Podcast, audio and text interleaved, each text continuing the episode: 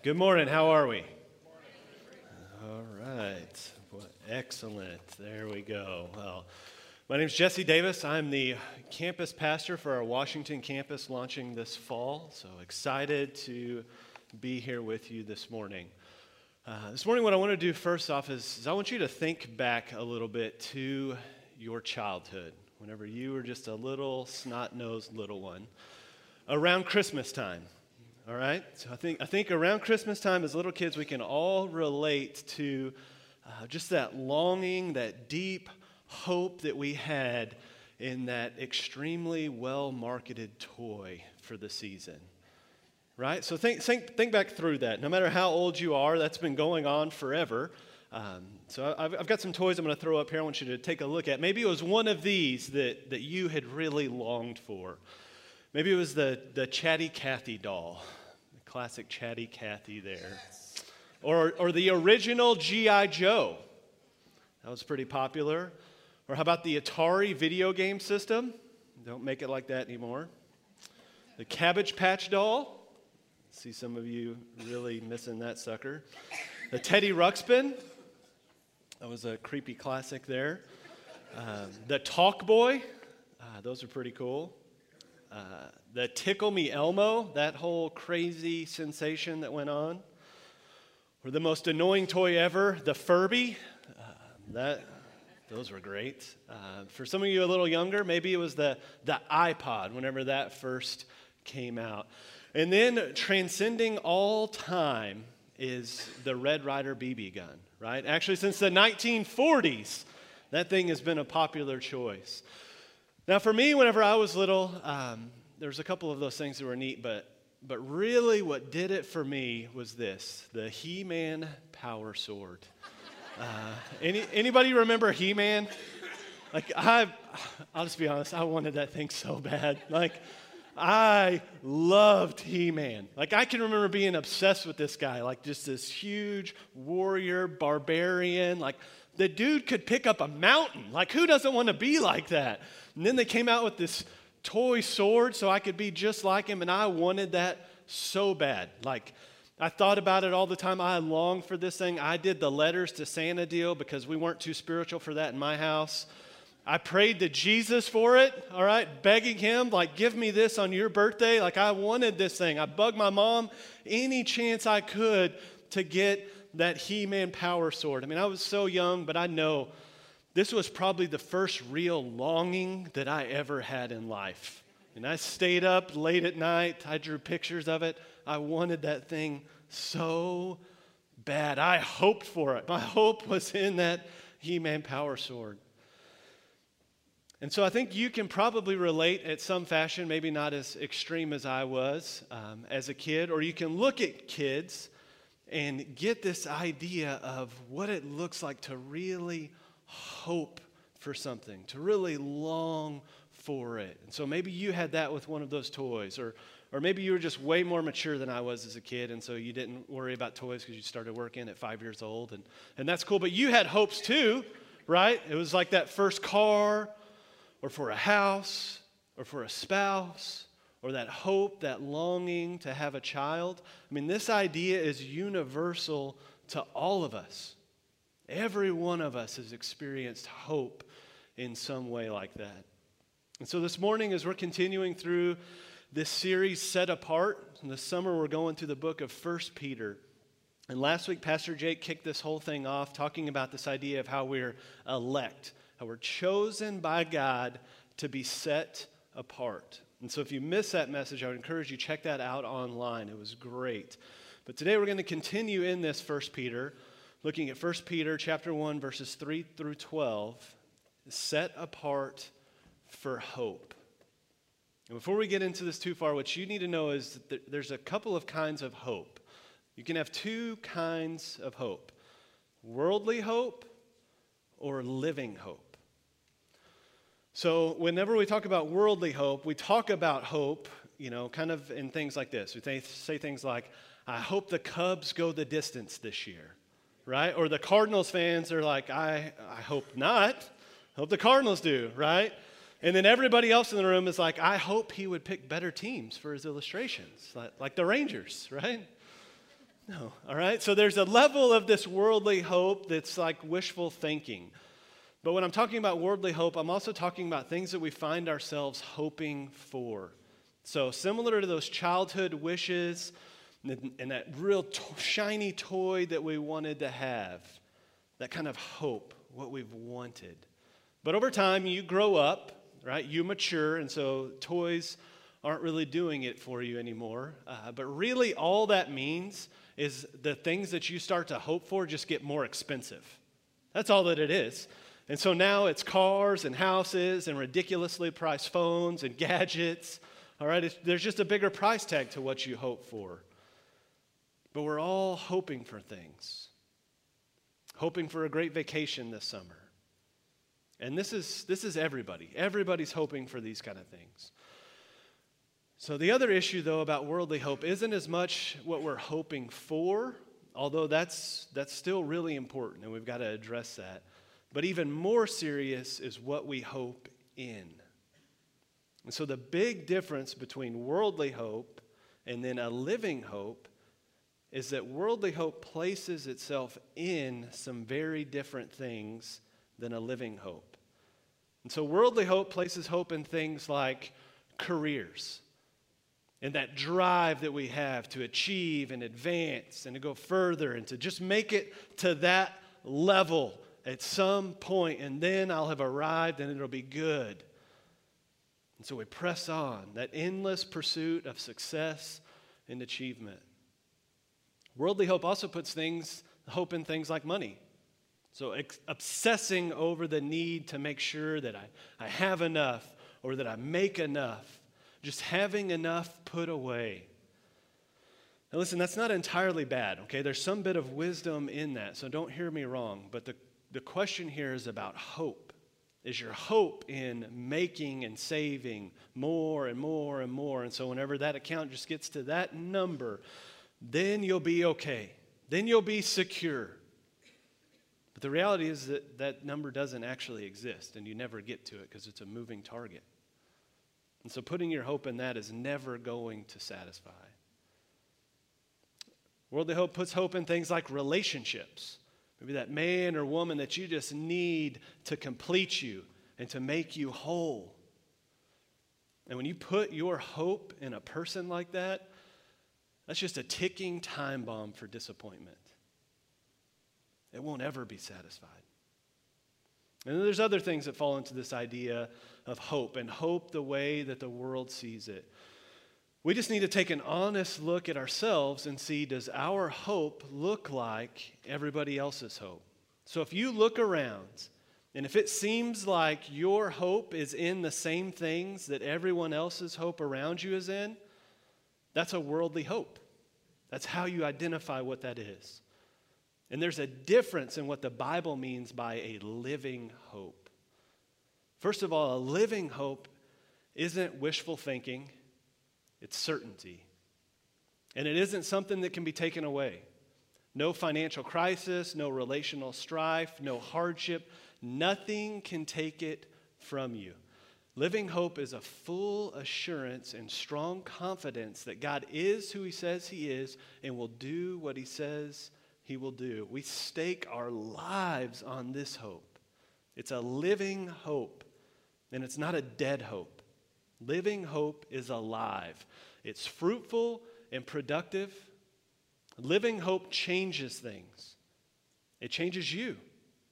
This is a powerful thing that produces powerful outcomes, and it only comes supernaturally. So, this morning, as we look at 1 Peter, we're going to explore this idea of living hope, what it looks like, and how we get it. So if you have your Bible, go ahead and take a look at 1 Peter. We're going to start in verse 3. Here's verse 3 Blessed be the God and Father of our Lord Jesus Christ. Okay, so we're going to stop right there for just a minute. Don't miss how Peter starts this whole thing off here. Okay, before he gets to anything else that he's trying to say, trying to teach us in this letter, he starts with this statement of praise, of worship towards God. He begins this whole thing by worshiping, declaring God's worth, Blessed be the God and Father of our Lord Jesus Christ. Peter starts with worship. And so, the first thing about living hope that we need to know is that living hope responds to God in worship. Living hope responds to God in worship. Now, when I say worship, all right, let's, let's be clear. Peter isn't busting out singing here, okay? This letter is not written as a musical or some song and dance, okay? So, what we need to realize, first and foremost, is that worship isn't singing or music, it's more than that. It can be included in it, but it's something so much bigger. And I know that that gets confusing because whenever we're in church, we're in times like this, we call those times worship. And we refer to it as worship music. But worship isn't just music, it's way bigger than that. So I want to give you a, a, definition here, real quick, of worship. All right, I actually came across this definition whenever I was in college taking a worship class. Uh, and whenever I heard this, I thought that is an incredibly solid biblical definition of worship. And I haven't ever been able to come up with anything better on my own. So I'm just going to give you this one, all right? Check this out. Worship is active communion with God in which believers, by grace and through faith, focus their heart's affection and mind's attention on humbly glorifying Him in response to His character, His acts, and His word. Did you see that? The heart's affection and mind's attention. So, can that be singing? Absolutely. But worship in no way is that limited. Worship is just our response to God in this way, focusing the affections of our heart and the attention of our mind on glorifying Him, giving God the glory that He deserves in everything that we do. And so, what's interesting here in 1 Peter is that Peter isn't starting this whole thing off by just explaining that. He's not saying, listen, church, you should begin everything that you do in an attitude of worship, and then going into this long dissertation about worship. Instead, what he does is he just models this thing. It's just this overflow coming out of him. He's just expressing worship to God as he starts this whole thing off. He begins with worship. So, then how does he get such a living hope. I mean, what would make him respond in worship just spontaneously like this? Let's continue reading. Still in verse 3. Blessed be the God and Father of our Lord Jesus Christ. According to his great mercy, he has caused us to be born again to a living hope through the resurrection of Jesus Christ from the dead so, the next thing about living hope is that living hope is the result of being born again. Living hope is the result of being born again. That according to his great mercy, God's great mercy, God has caused us to be born again to a living hope through the resurrection of Jesus Christ from the dead. Born again to a living hope. Living hope is a result of being born again, and we receive a living hope when we are born again. So, before we get any further within that, we need to get some real clarity on this idea. All right, there's, there's a couple of questions that we need to be asking. One, what does that mean? All right, what does that mean to be born again? And second, how do you know if you are or not? How do you know if you're born again or if you're not? And this is important. Really, the rest of this whole thing in 1 Peter, and actually all of the promises of God, rest on this foundation here, having a good, solid understanding of it. And really, even beyond that, it's, it's an incredibly huge deal because there's eternal significance tied to it. So, if you intend on going to heaven one day, the only way that that's going to happen is if you are born again. And that's not me saying that, that's actually Jesus' own words. Jesus said in John 3 3, Truly, truly, I say to you, I'm not lying to you here, all right? Unless one is born again, he cannot see the kingdom of God.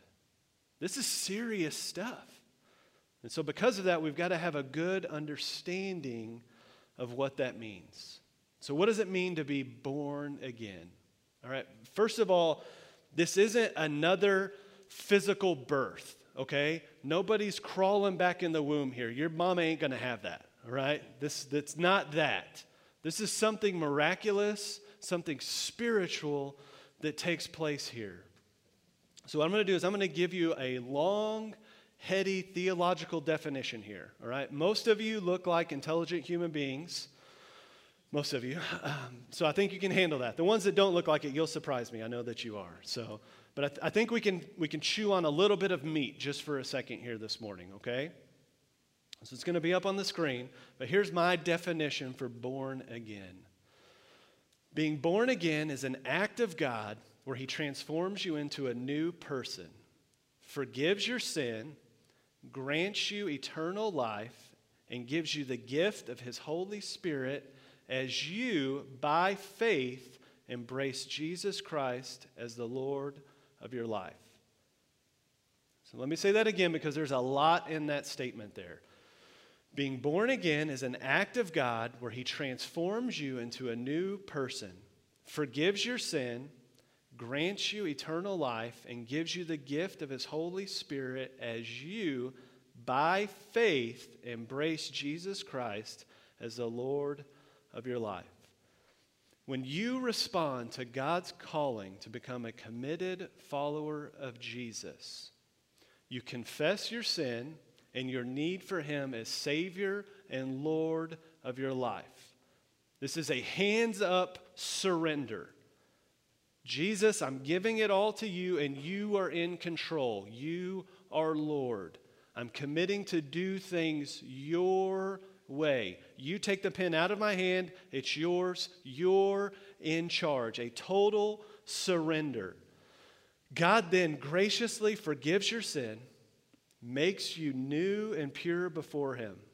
He grants you the gift of eternal life, that's heaven with Him forever, and the gift of His Holy Spirit, His presence with you now. You're born again into His family becoming a child of God. So, this is a supernatural act of God making you a new creation.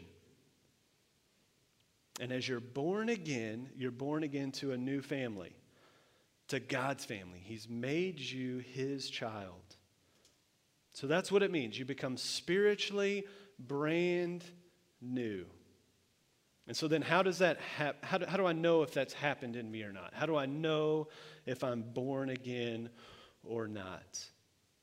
So I'm going to give you an illustration that, I, that I've heard before that, that I think paints this really clearly here. So think about being born again in a similar way to your natural birth, okay? How do you know that you were born? Because you don't remember being born. And even your earliest memory wasn't of that traumatic experience, all right? You, you don't remember it, so then how do you know? What's the proof? What's the evidence that that took place? If I ask you, how do you know you were born? Well, I'm sure what you're going to do is this. If I say, How do you know you were born? You're probably going to say something like, Well, big fella, I'm glad that you asked that because actually, I carry around the proof with me everywhere I go. You see, here's my birth certificate evidence of my birth. Jesse Lee Davis, born March 27th to Deborah K. Davis and Keenan Carl Davis. I was born. Here's my evidence right here my birth certificate. You're not going to do that. That's ridiculous, right? If I ask you that, you're not carrying, you don't even know where your birth certificate is. Come on, really? Like, you're not going to do it like that. So, how are you going to respond? If I say, How do you know that you were born? You know what you're going to do? You're going to look at me first like I'm an idiot. And then you're going to step back and you're going to go, and you're going to breathe because breathing is the evidence that you were born. There's the proof right there. That's all that you need. You can breathe. You standing there with your heart beating, all right, and breathing air is evidence that you were born. So I ask you that. You take a deep sigh in, you release your wonderful morning breath all over me. We have a bonding moment, and you've proved that you were born. And being born again is really similar to that. So, how do you know that you've been born again? What's the evidence? What's the proof? How do you breathe to show that? Well, the first way that you do that is you respond to God in worship. Right? Because those who are born again respond to God in worship. So just like Peter did there, that the giving of your heart's affection and your mind's attention is one evidence that you've been born again. That's the air that you breathe is worship. And the other evidence is right there, right here in these verses that we're talking about. Born again to a living hope. If you're born again, you're born again to a living hope, and that living hope becomes the evidence that you were born again. So, back to the question how do you know that you're born again or not? You live a life of worship and you experience a living hope, a hope that sets you apart, a different hope than everyone else experiences. And the reason that that hope is so different than the hope that everyone else has is because that hope is anchored in a completely different place. Living hope is anchored in the gospel. Living hope is anchored in the gospel. Look back at 1 Peter. Blessed be the God and Father of our Lord Jesus Christ. According to his great mercy, he has caused us to be born again to a living hope through the resurrection of Jesus Christ from the dead, to an inheritance that is imperishable, undefiled, and unfading, kept in heaven for you, who by God's power are being guarded through faith for a salvation ready to be revealed in the last time. Living hope comes from being born again through the resurrection of Jesus Christ from the dead. You don't make yourself born again to a living hope. This only happens through the resurrection power of Jesus Christ. Jesus is alive, resurrected from the dead for the benefit of you and me. That's the gospel. So look back at these the text here, verses 4 and 5. We're born again to a living hope through Jesus, to an inheritance that is imperishable, undefiled, and unfaded, kept in heaven for you, who by God's power are being guarded through faith for a salvation ready to be revealed in the last time. God has given us a new birth into a living hope through Jesus that's imperishable, undefiled, and unfading an inheritance that God Himself is guarding for us. That's the gospel. That's the good news. Like that should excite you. So think about that for just a second. God, the living God, the creator of everything that we know, the one who spoke it all into existence, he holds it all together by his own power. That God, don't miss this. Don't grow numb to how incredible this is. That the one who holds the stars in the sky, that God, the maker of all things beautiful and right, that God. You look at the splendor of the mountains, the largest of mountains, and He's the one that called them up from the ground.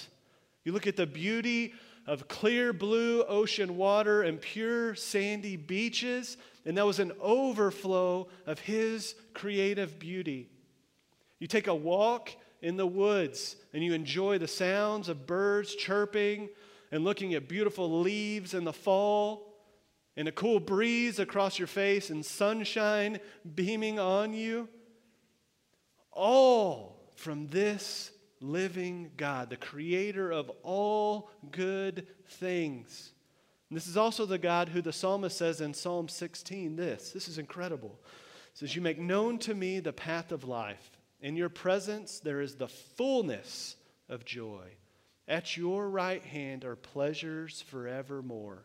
The fullness of joy is found in his presence, eternal pleasures at his right hand forever. The author of joy and happiness and pleasure, that God offers us an inheritance that's imperishable, undefiled, and unfading.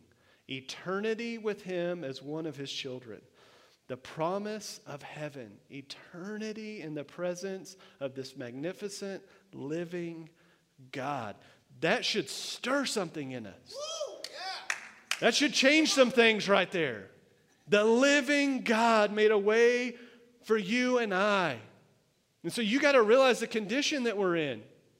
You and I were apart from God. Scripture says that we were enemies of God, totally opposed to Him, because we would rather choose our own way.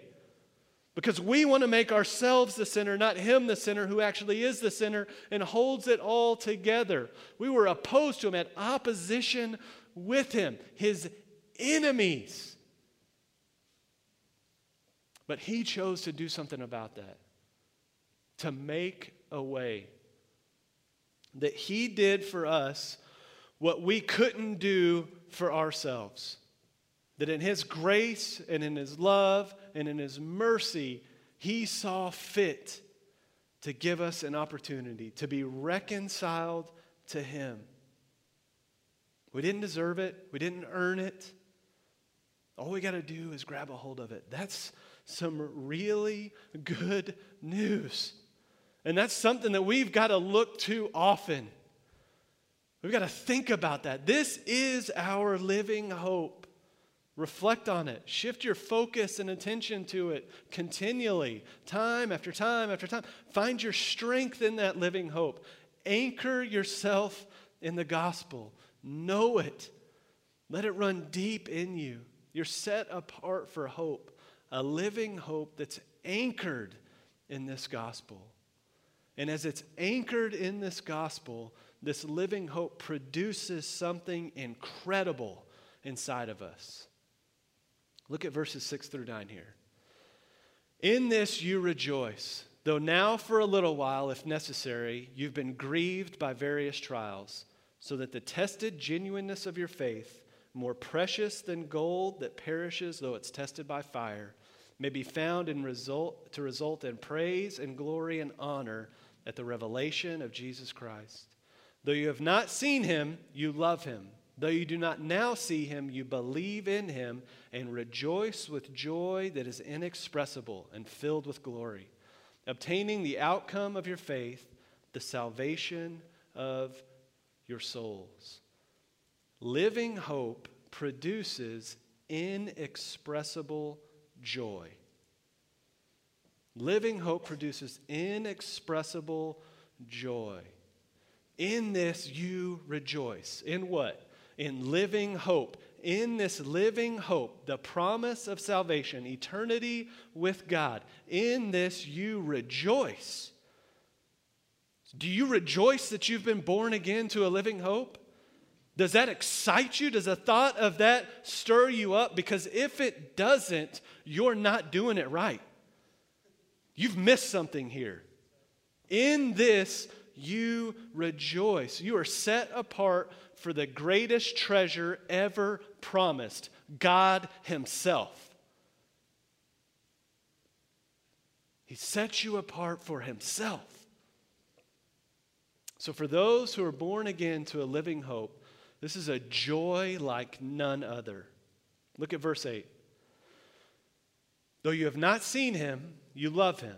Though you do not now see him, you believe in him and rejoice with joy that is inexpressible and filled with glory.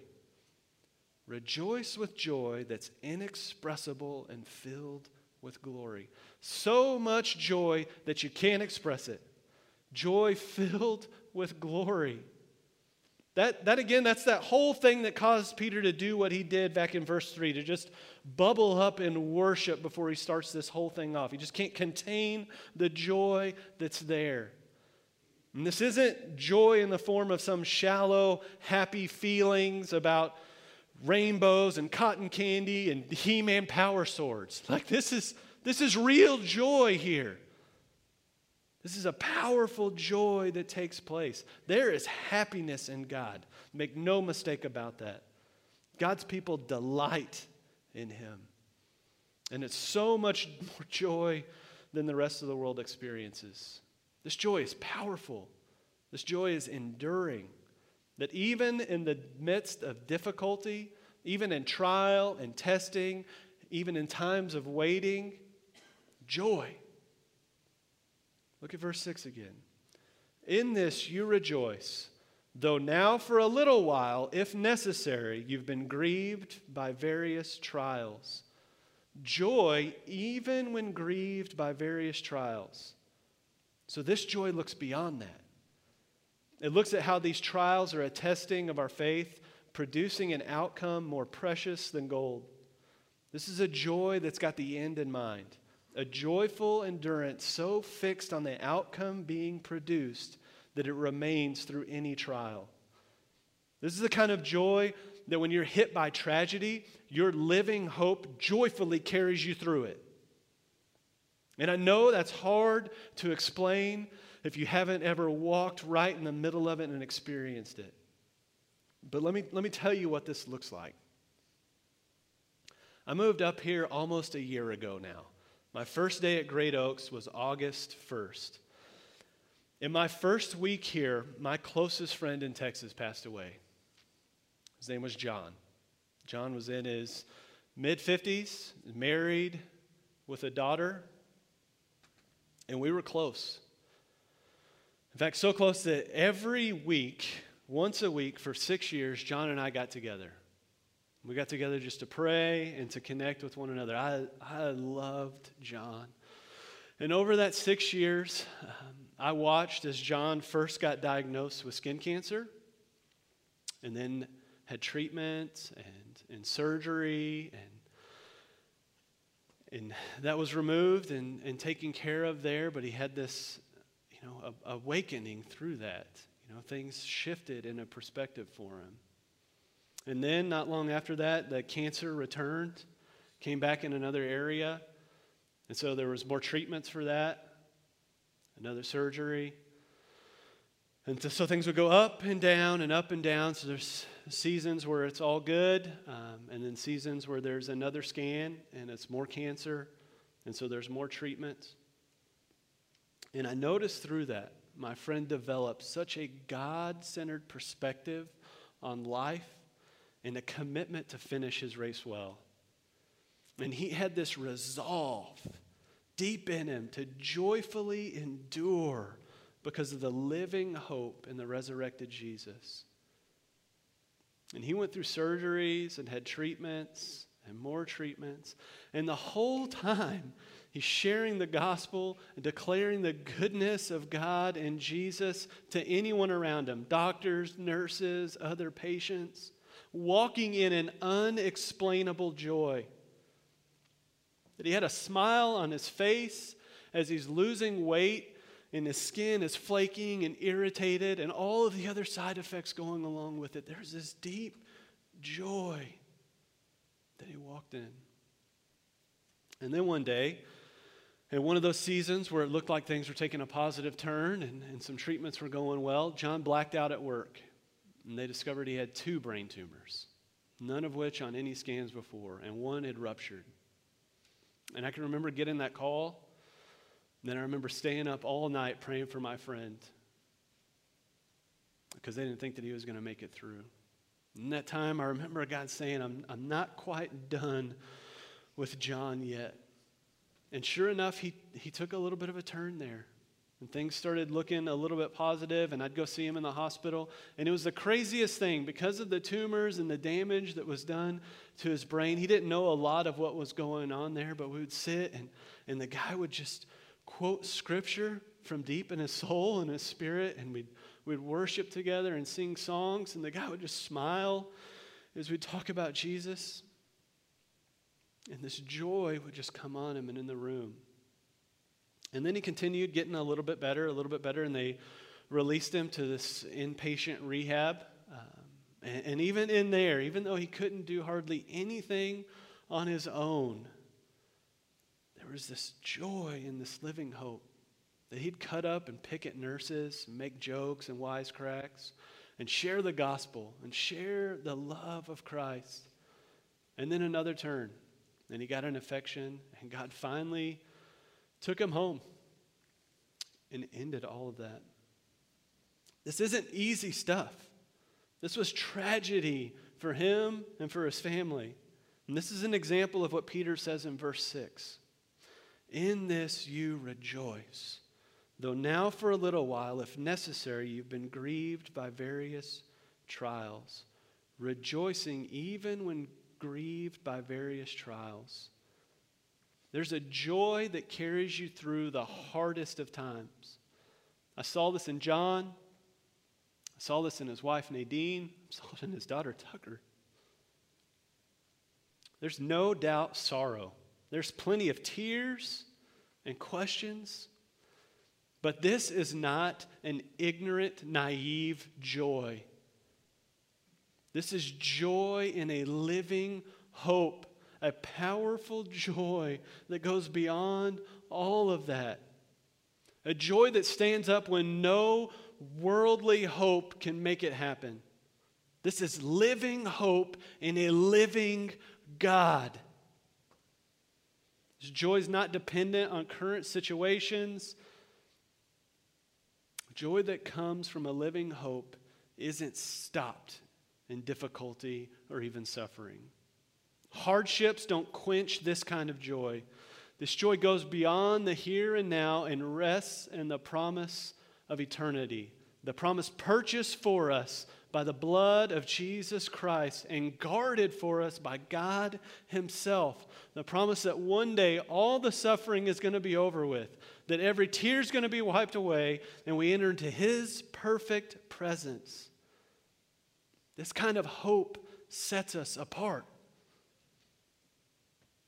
And if you are a follower of Jesus, you're set apart for this kind of hope.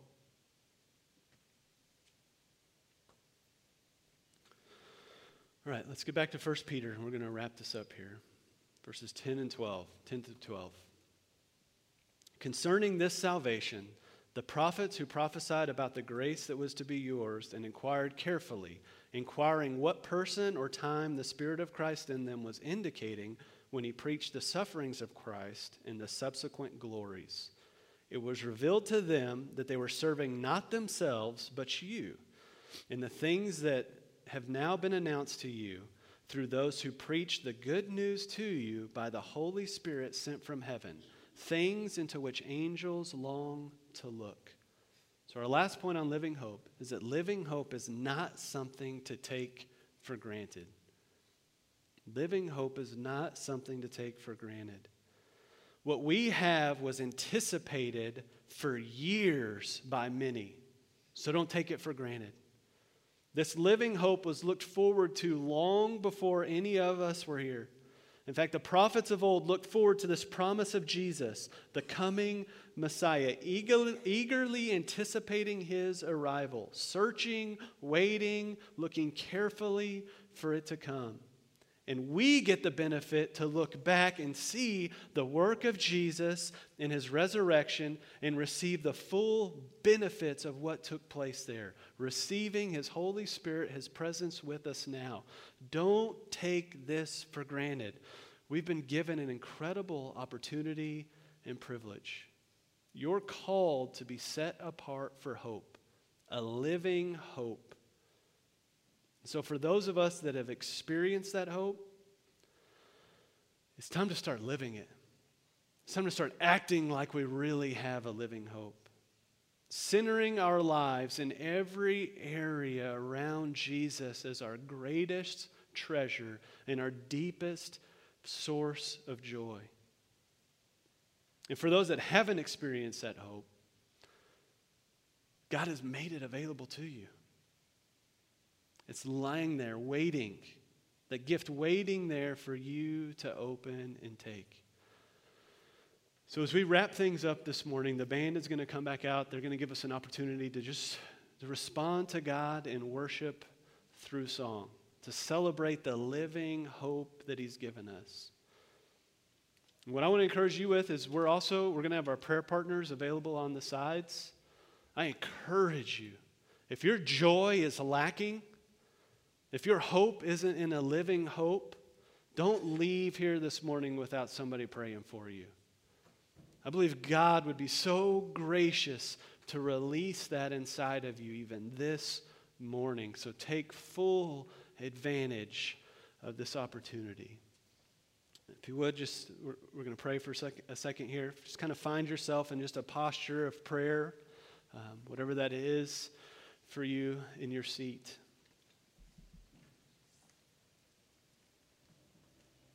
And as you're there reflecting, I would encourage you to be asking yourself Are you walking in a living hope?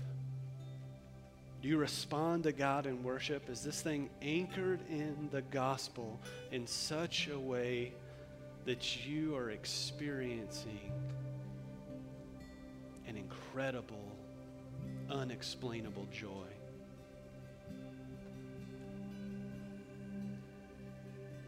And if you haven't ever experienced that, if you haven't ever said yes to Jesus in that way, I encourage you consider this.